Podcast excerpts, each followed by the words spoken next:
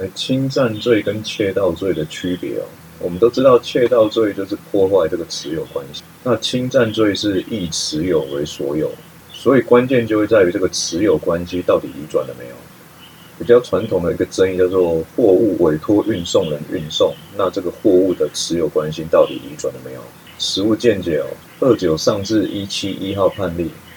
它是区分这个运送的袋子跟这个。袋子里面包装的包裹来区别。如果是整个袋子的取走，就会成立侵占；那如果是把它袋子打开，拿出里面的包裹，就会变成窃盗。但学说上是有认为说，如果货物所有人并没有一同运送货物的话，我这整个货物应该现实上就持有就已经移转到运送人那边，所以是运送人持有，应该都构成这个业务侵占就好。双重身份犯哦。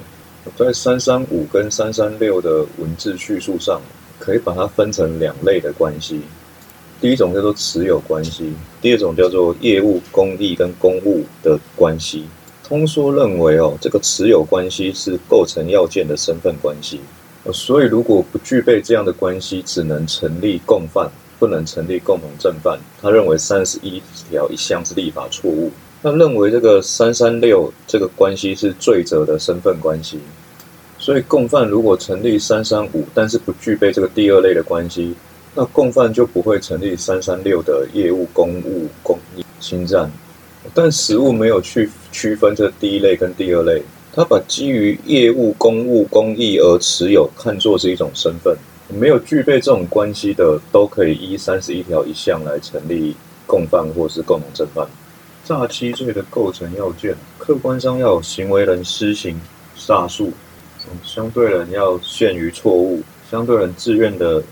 为财产上处分，那相对人或第三人受有财产上损害，这几个要件间要有贯穿的因果关系。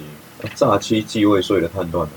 如果被害人只是把款项汇款到账户里面，那是既税还是未税？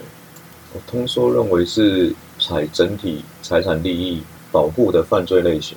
汇款到账户里面，就算行为人还没有取得这个财物，但是已经造成被害人整体财产上的损害了，所以要认定是既遂。那实务上认为，只要煞术施行以后就是着手，那相对人有没有限于错误，不会影响着手的时点。那诈术的施行也可以以不作为的方式实现，但前提要有保证人地位。那恐吓取财与诈欺罪的区别啊？如果是以虚构的事实来恐吓被害人，但是被害人他信以为真的话，哦，这要构成诈欺还是恐吓取财？实物是采这个高度行为吸收低度行为的竞合见解。这两个罪名都在保护意识决定自由跟行动自由，都在保护个人的财产，所以保护法益具有同一性。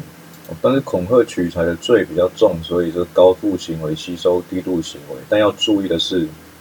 如果有三三九知事的加重诈欺，例如是冒用政府机关公务员名义，或是三人以上共同犯之，或是以电视、广播等网际网络等媒体工具对外对公众散布而犯之，这时候三三九知事就会变得比较重，所以就论加重诈欺。但学说上有认为这两个罪一样都是被害人的意识自由有受到影响。但如果是基于牺牲与配合的意识去处分财产，就是恐吓；那如果是出于心甘情愿的去处分财产，就是诈欺。刑法三四二背信罪的几个争点，客观的要件有为他人处理事务而为违背其任务之行为，其中比较没有争议的是为他人处理事务是要限于财产事务，而且行为人对这个事务的处理必须要具有裁量权。那 比较有争议的要件是，这个违背任务的行为是不是限于处理行为人与他人的外部关系？这个学说跟见解跟实物见解有点不太一样。实物是采信托违背理论，